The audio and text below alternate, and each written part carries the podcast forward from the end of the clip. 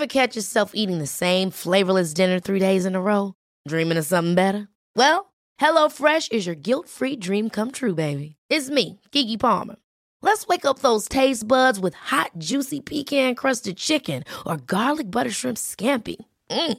Hello Fresh.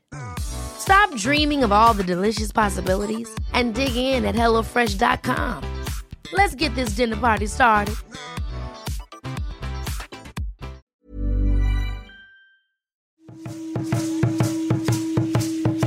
Salir de la estación Zócalo en la Ciudad de México, es común escuchar tambores y caracoles.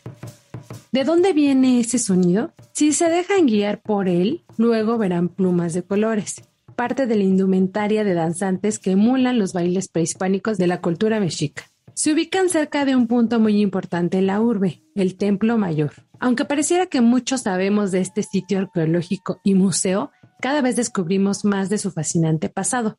Por eso son nuestros invitados en esta nueva entrega de la Guía del Fin de Semana, un episodio de la serie ¿Qué eran los museos antes de ser museos? Mi nombre es Ariana Bustos Nava, también conocida como la señorita etcétera. Y para recorrer la historia de lo que fue este lugar antes de lo que es actualmente, charlaremos con Judith Alba Sánchez, jefa del Departamento de Curaduría en el Museo del Templo Mayor.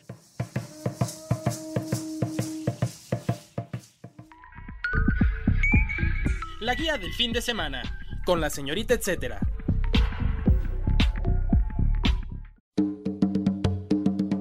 ¿Qué eran los museos antes de ser museos? Para comenzar la charla, Judith, ¿qué usos tuvo el Templo Mayor antes de ser museo? El Templo Mayor fue construido por la sociedad mexica como el edificio religioso más importante en el que se realizaban ceremonias dedicadas a su dios tutelar Huitzilopochtli y al dios Tlaloc. El edificio se calcula que fue erigido en 1325 y hasta 1521 fue el centro neurálgico de Tenochtitlan. Su destrucción a raíz de la guerra de conquista y la urbanización para la nueva capital como colonia española provocó que su exacta localización se perdiera, hasta que en 1914 Manuel Gamio halló una de las esquinas del antiguo edificio, aunque algunos arqueólogos dudaban que se tratara del Templo Mayor. A partir de estas exploraciones, el predio fue adquirido por el gobierno y quedó abierto al público como una pequeña ventana arqueológica con una caseta que servía tanto de vigilancia como de almacén de bienes arqueológicos. En 1954, la pequeña caseta fue remodelada por el INA para albergar al Museo Etnográfico, que mostraba figuras de cera representando danzas tradicionales indígenas, así como una maqueta del recinto sagrado de Tenochtitlan. Finalmente, en 1978, con el hallazgo de la diosa Coyolxauhqui, dio inicio una magna investigación arqueológica y la consiguiente apertura del Templo Mayor, al haberse comprobado por los especialistas que se trataban de los restos del edificio principal mexica.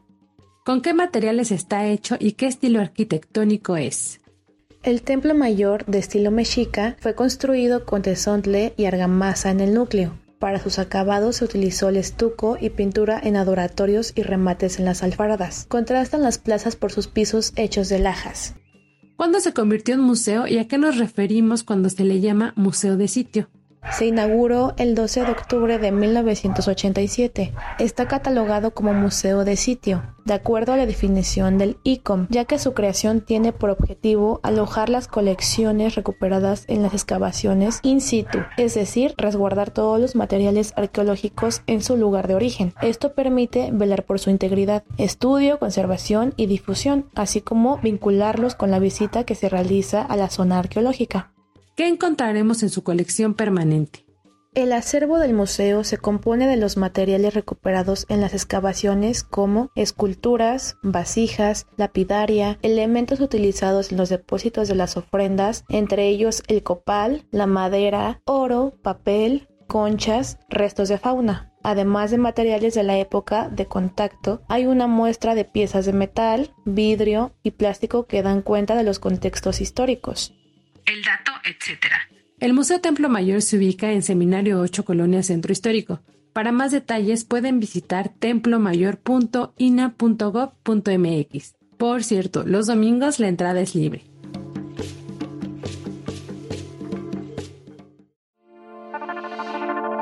¿Qué eran los museos antes de ser museos? Continuamos la conversación con Judith Alba Sánchez, jefa del Departamento de Curaduría en el Museo del Templo Mayor. El museo está en constante exploración, es decir, se mantienen excavaciones u otras acciones arqueológicas para conocer más de nuestro pasado.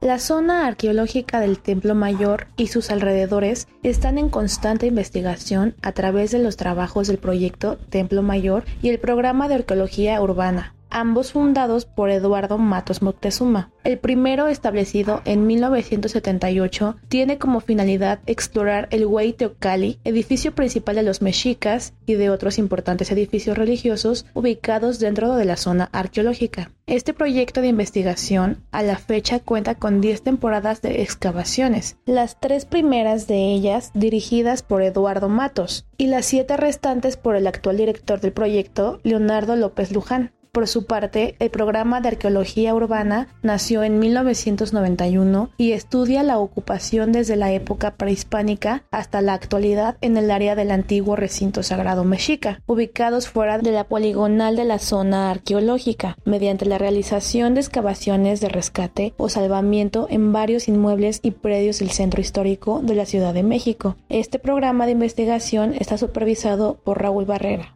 ¿Podrías contarnos a través de algunas piezas la relevancia y lo vital que es este museo para el país? Algunas piezas que destacan en la colección del museo es el monolito de la diosa lunar Coyolxauhqui. Su extraordinario detalle y tamaño la hacen una de las manifestaciones artísticas más impresionantes debido a su rica iconografía y a su importancia en el contexto cosmológico mexica.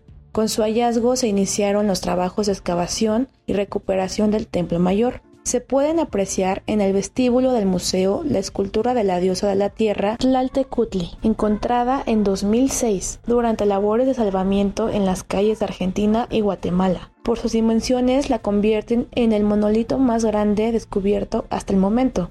El Museo y Zona Arqueológica del Templo Mayor es el responsable de la conservación, investigación y difusión de la vida política y religiosa de una de las sociedades más poderosas del pasado prehispánico. A pesar de que la antigua Tenochtitlan fue destruida después de la guerra en 1521, se lograron conservar en el subsuelo importantes restos que ahora gracias a los esfuerzos de arqueólogos, historiadores, conservadores y otros especialistas logran ver la luz para poder disfrutar y aprender de nuestro pasado a través de las numerosas publicaciones, conferencias y por supuesto la visita al sitio y la apreciación de los objetos arqueológicos exhibidos.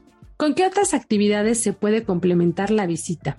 El museo cuenta con visitas guiadas, talleres para niños, exposiciones temporales, ciclos de conferencias presenciales y virtuales, posibles de verse a través de nuestras redes sociales, así como numerosas publicaciones disponibles a través de medios electrónicos y de venta en las librerías INA. El dato, etc. Sigue las redes sociales del museo para enterarte de sus actividades especiales, ya sea de manera virtual o presencial. Los encuentran en Facebook, como Museo y Zona Arqueológica del Templo Mayor o en Instagram como Museo del Templo Mayor.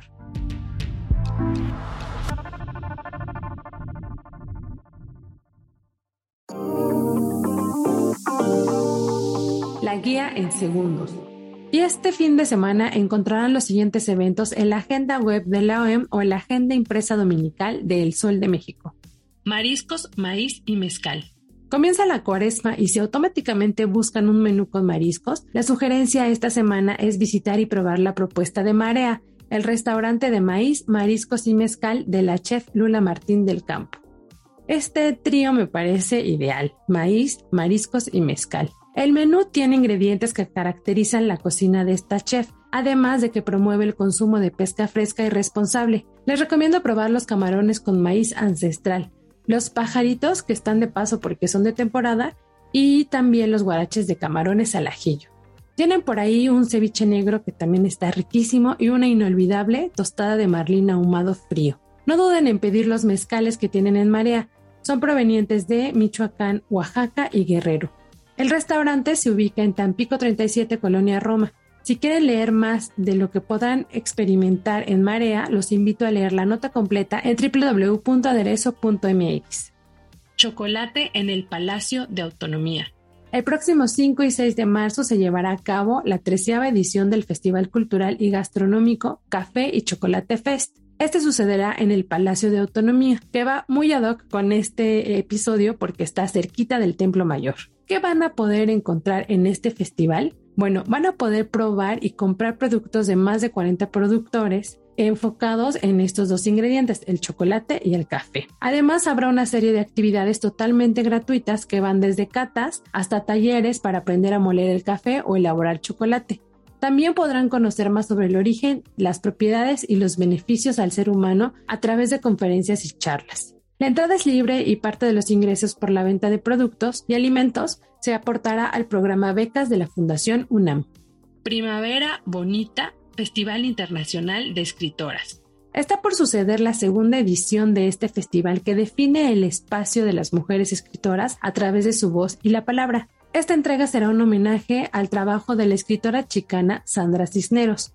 Además contará con otras autoras invitadas de países como Cuba, Estados Unidos, Ecuador y España. Juntas protagonizarán lecturas y presentaciones de libros. El programa contempla temas como poemas para florecer, nuevas narrativas mexicanas, brujas y perras, así como joven dramaturgia mexicana. Las actividades sucederán en el Complejo Cultural Los Pinos los días 4, 5 y 6 de marzo, de las 2 a las 6 de la tarde.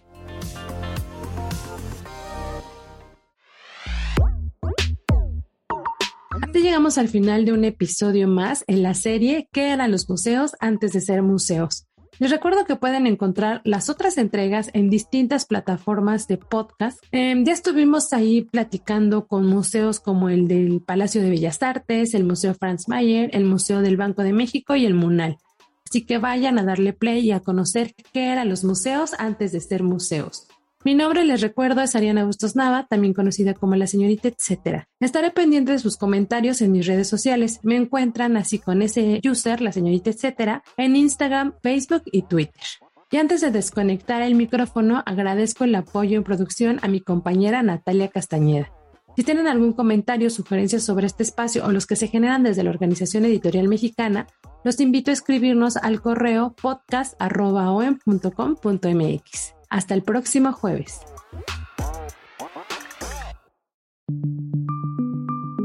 Esta es una producción de la Organización Editorial Mexicana.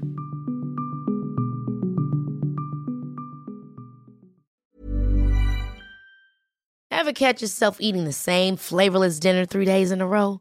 Dreaming of something better? Well, HelloFresh is your guilt-free dream come true, baby. It's me, Kiki Palmer. Let's wake up those taste buds with hot, juicy pecan crusted chicken or garlic butter shrimp scampi. Mm.